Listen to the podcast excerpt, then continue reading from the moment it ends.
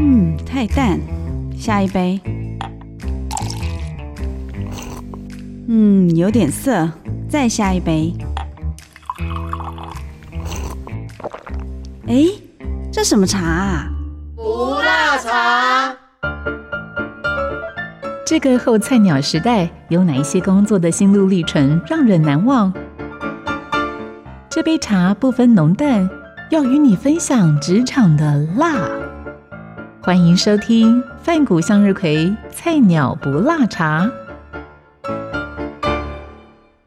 这里是 FM 九七点七古典音乐台，各位听众朋友早安，欢迎你回到《菜鸟不辣茶》第二季的节目，我是 Corina。这个节目从二零二一年的一月份起，在每周四的上午十一点钟播出。在第一季的节目里头，我们聊到了很多后菜鸟闯荡的故事。那接下来我们在这一季则是会来聊聊转职的议题。或许你正在面对即将要二度就业，或者需要转换跑道等等。其实，在转职的前中后，有很多可值得大家呃去思考或者去考虑的部分。那我们今天在节目的现场邀请到的这一位来宾呢，他呃也算是有非常丰富的转职经验。我们先呃在这个阶段来欢迎目前是自由接案者，目前呃成立个人工作室的凯文。凯文你好，啊主持人好，呃各位听众大家好。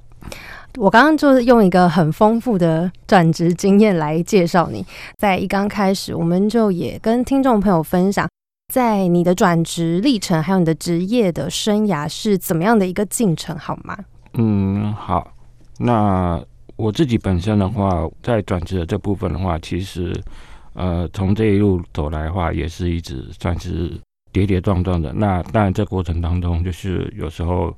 呃，有遇到一些贵人，然后有遇到一些不顺遂的事情。嗯，那你可以大概呃分享一下，你从。呃，入行也就是你进入社会的第一份工作是做什么类型的产业？然后一直到现在，因为其实像自由接案者也有分成很多不同的产业类型嘛。那你大概简单分享一下，你是走哪一个产业的路线？这样。好，呃，那我其实最早的话，我是从那个传统产业出身的。呃，最早的工作是做喷漆的工作。那这喷漆的工作其实也是因为。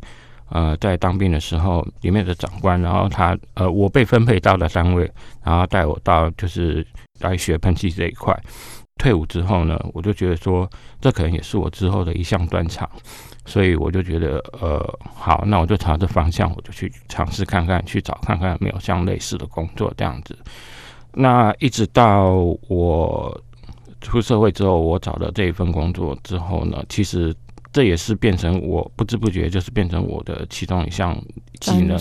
对对对，一项技能这样子。你也知道，就是像一些这种传统产业的话，这种阶级的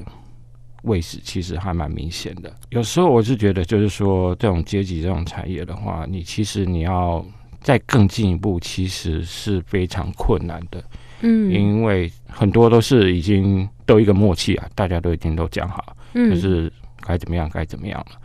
那你其实要更进一步的话，其实非常难呐。会有那种玻璃天花板，是不是？比如说你要再往上升，是有一定的困难，这样。对，没有错。那个其实呃，你要再升上去的话，基本上是轮呃轮不到你了，除非就是你自己你有自己出去做，或者是有遇到更好的。那不然的话，其实基本上副传子。的这种产业的话，其实你要在里面要干出一番天地，其实是非常困难的。所以那个时候我就觉得，就是说，我觉得在这个地方，我也是已经有也遇到一个瓶颈了。对对，所以我就觉得，我不能在这个地方一直在这个地方一直这样子一辈子下去，因为在这地方说真的没有什么。发展也没有什么前途，嗯因为看过太多那种我们老一辈呃上一辈人都觉得就是说找一个工作，然后你就可以做到一辈子，嗯，然后赚点钱，你就可以就觉得这就是人生了嘛，嗯，但我是觉得是说我没有办法这样子一辈子就是一个工作然后做到退休啊，所以那个时候我就觉得呃我想要找另外一种就是不属于传统产业的事情来做，这样。所以这就是你转职的契机嘛？因为你想要改变。对。那后来呢？进到了下一个产业是相关产业吗？呃，我下一个产业的话是也不算是相关产业，呃，之后我就到北部之后，然后我第一份的工作是所谓的那种印刷业，嗯哼，然后它算是那种印前审稿。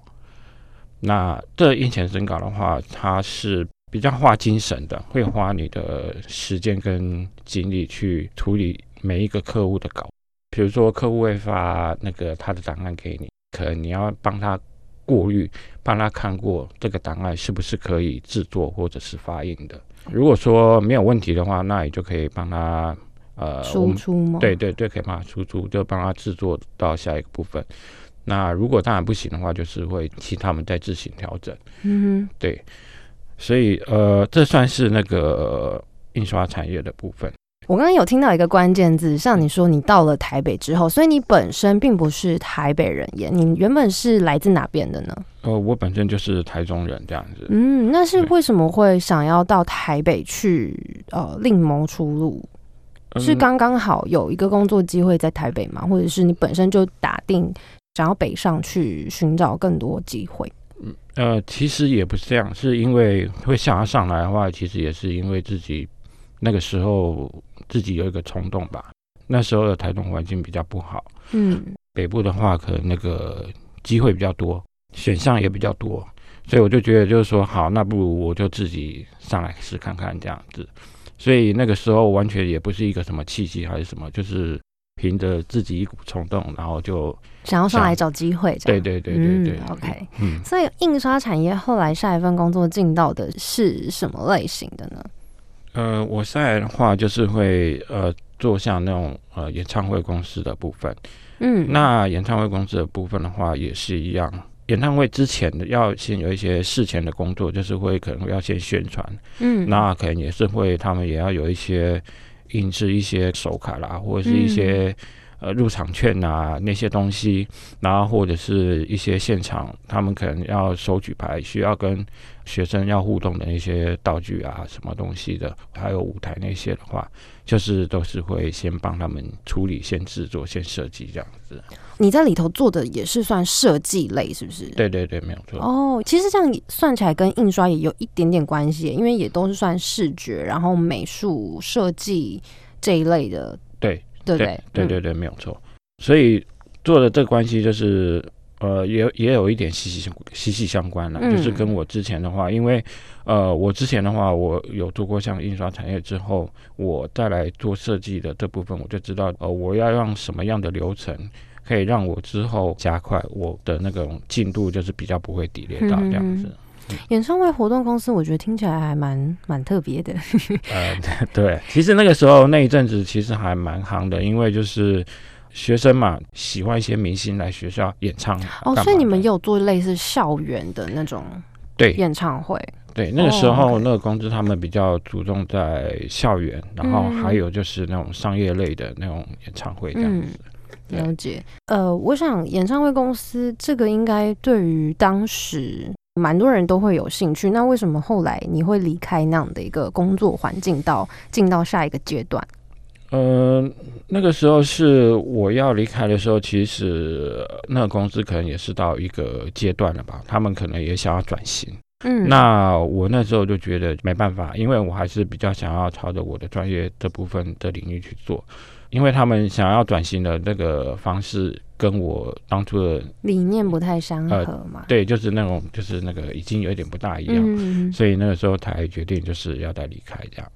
所以离开了前一份你觉得理念慢慢不同的公司之后的下一份工作，也是有一点点相关，对不对？活动公司，对对对对，对。那在活动公司里头，又主要在主责的工作内容是什么？呃，活动公司的话，它这个又更包罗万象，因为它包含的又更多。它也有演唱会，但是它比较少，但它比较偏向于商业类，也就是像那种呃，像公关公司对像公，对对对嗯，像公关公司这样，然后还有一些像会帮一些企业他们来做一些像比如说尾牙啦、嗯家庭日啦、开幕之类的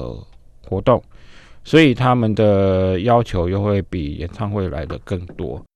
其实一间公司他们他们自己都会有自己专属的一些那个运作模式方式，他们可能刚好那个时候可能会先有一些有家庭日，家庭日完之后没多久就要开始一些企业一些发表活动，那活动完之后，可能他们又要忙着就要开始又要尾牙活动，所以其实是算是这样子，呃，一个接一个下来这样子。哦，所以其实你们也算是有点像跟企业配合去处理他们一整个年度的这种活动的概念，是不是？是是是。那你主要在做的是什么呢？也是类似像美术设计啊这一类的吗？呃，对，但他们的要求的话又会更多。他们不止就是会有这些东西，他们还会有像一些影片拍摄之类的，嗯，然后还有一些后置的技巧啊，这些对不对？对对对，他们会会想要就是我那时候觉得他们还蛮喜欢就是现场拍照，然后拍完照之后喜欢洗照片出来，然后他们喜欢把那种。洗照片完之后，然后再送给客户的那种感觉，这样，嗯，对对对。所以，那为什么会从活动公司转到个人工作室部分？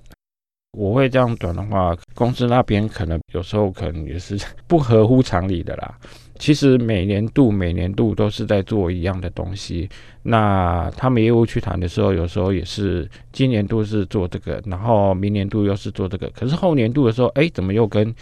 呃，前年度的做的是一模一样的东西，就是换有一点类似换汤不换药的东西。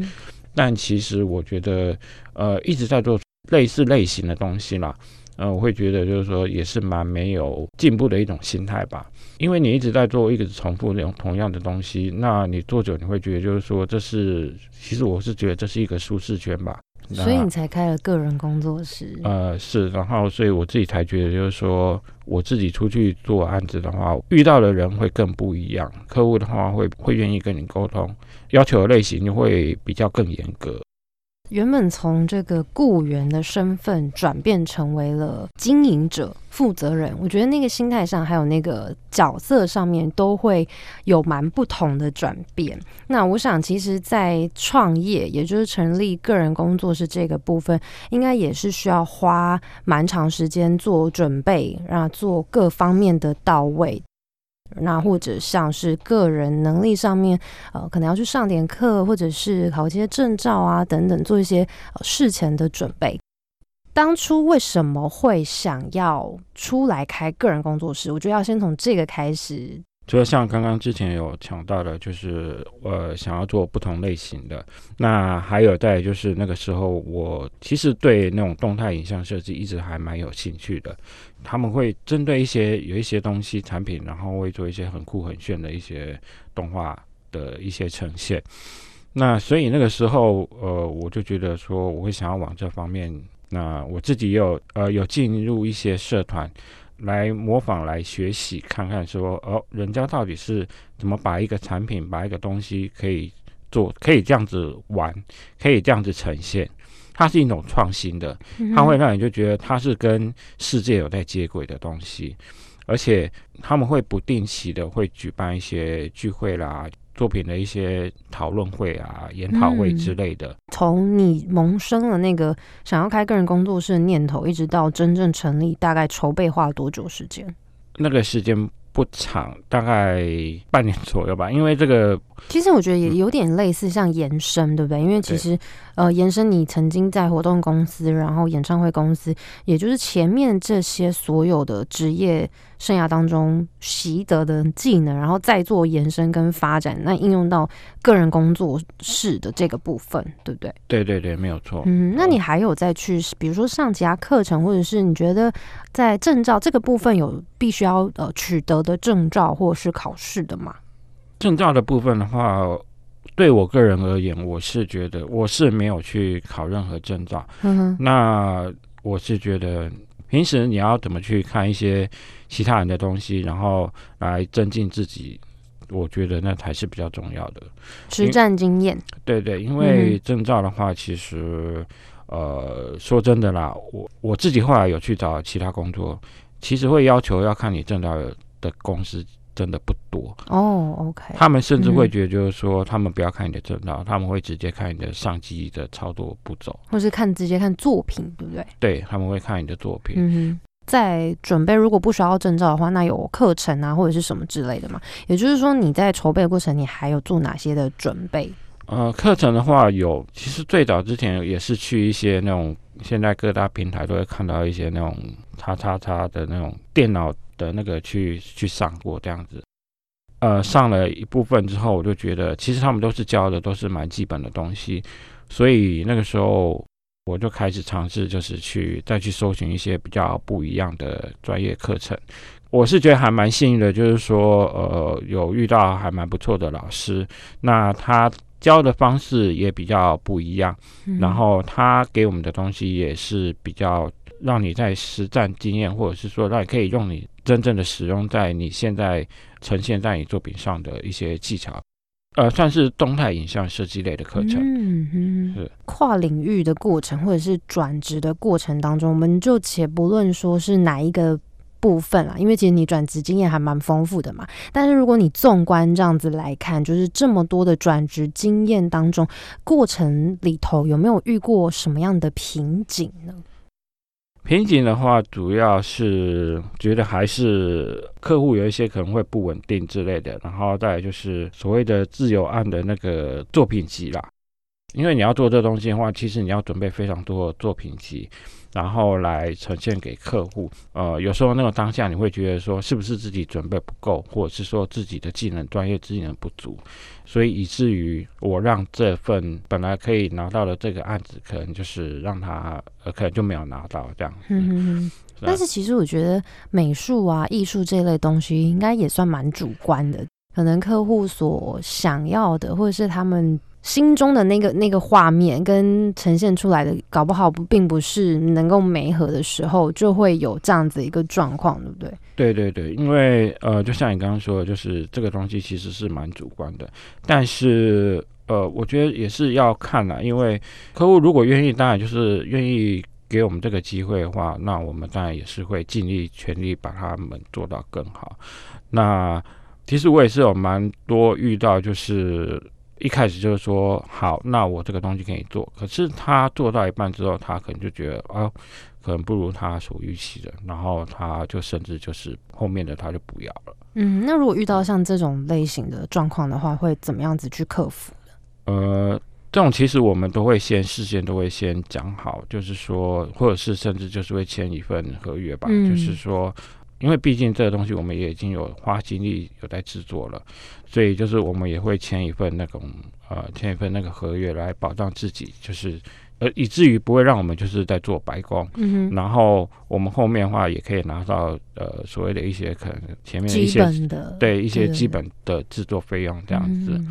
除了在这个丰富的转职经验当中，我觉得感觉好像转了蛮多，看似不太有关。像是从印刷到演唱会活动公司，感觉好像不太相关，但其实也是有很多前一份工作所付出的努力跟习得的技能，能够应用到下一份工作，或甚至是他在现在成立了个人工作室，其实也是累积了前面这么多呃职业的经验跟经历，才能够成就他现在目前的工作上面有没有遇过比较印象深刻的部分？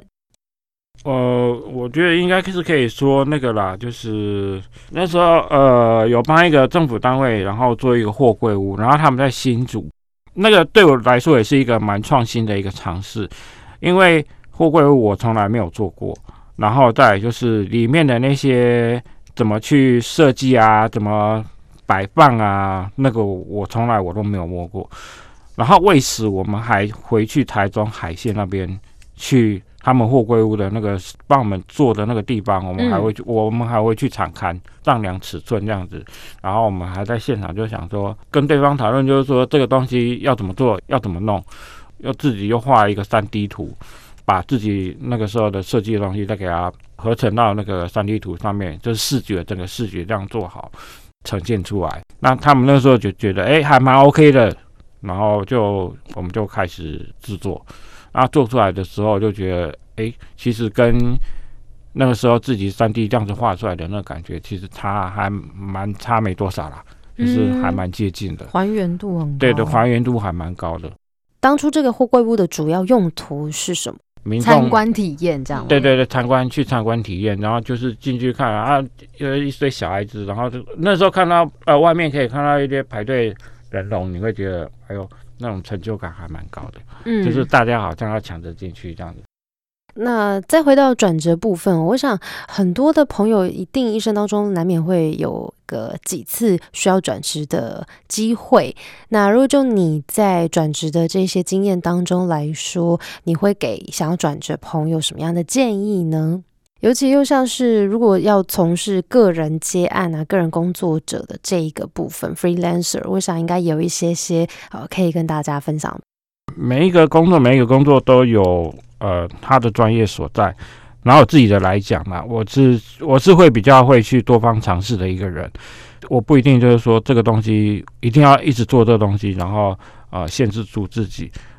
譬如说像做设计类的话，我会不只是在平面的部分，还有动态的部分，我也会去了解，去了解说这个东西应该要怎么做。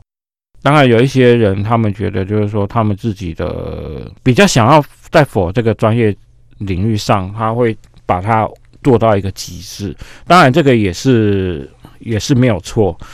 嗯，但就是说，能够做到这个极致的话，其实基本上你的作品已经有到一个程度之后，人家才会真正的就是会觉得这个东西一定非你不可。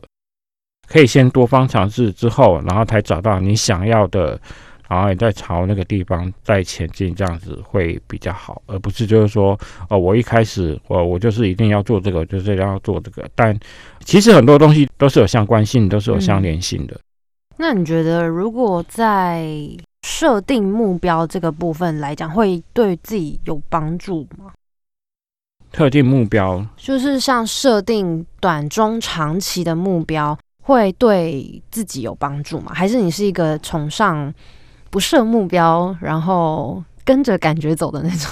个性？呃，当然目标有，就是说你有时候你会上去看一些社团前辈他们发的一些东西的话。那个就是我的一个目标，因为他们要做的那个东西，就是我一直想要前进的一个动力。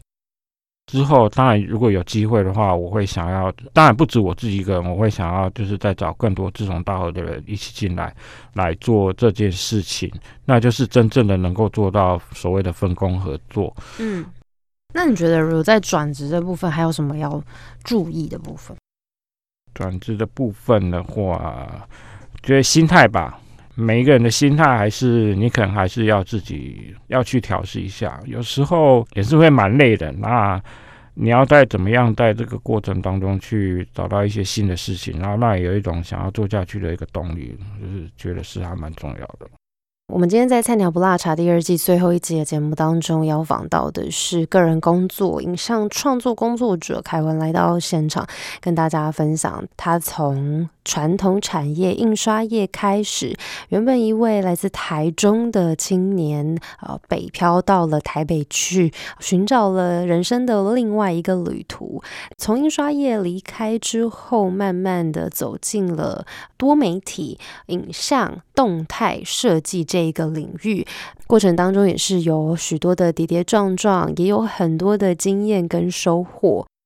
直到现在，他开了个人的工作室，用个人身份来接案，做他喜欢做的事情。未来的计划也希望能够汇集更多志同道合的伙伴，一起把这一个事业经营下去。我想非常不简单的是，在每一次的改变。不管是改变前，呃下定的决心，到改变中，你可能会面临到一些的困难跟挑战；到改变之后，你自己也要承担一些不可预期的风险。就像是从员工的身份转成了个人接案，自己当自己的老板，乍听之下好像快活轻松，因为不需要再听命行事，可以依照自己的意愿去完成工作。可是其实呃一体两面的是，翻过来看看，在自己当自己的老板的时候，要面临到的也有非常非常多可能你从来没有想象过的问题会出现。所以在第二季十二集，十二位不同的经历的转职过的来宾，其实都给了我们很多不同的思考面向。有的人是转职去创业，有的人是换工作、换跑道、换不同的产业，继续在呃社会上面耕耘。但其实每一个人都是很努力的在为自己而活，或者很努力的希望自己能够改变，成为更好的人。希望你听完这一季的节目能够有所得、有所收获。如果你是面对改变会有一丝丝胆怯和害怕的。回顾一下《菜鸟不辣茶》过去这一季所有来宾的访谈内容，你会发现他们都有一个共通点，就是他们下定决心的事情，评估好风险，蒙着眼就下去做了。很多时候，改变真的是需要一个冲动、一个勇气。所以，希望不管你在人生的旅途当中遇到的是工作上面需要改变。人际上面、生活上面，或甚至是一段关系上面需要做改变的时候，都能够勇敢的不畏前方的困难和挑战，继续为自己走下去。那么，菜鸟不辣茶第二季的节目，非常感谢你的收听，欢迎你可以上到古典音乐台的精选节目，或者是各大 podcast 平台回顾菜鸟不辣茶第一到第二季全集的内容收听。那么也希望很快的有机会再跟大家再次见面。我是 Corina，感谢你收听这一季的菜鸟不辣茶节目，我们下次见。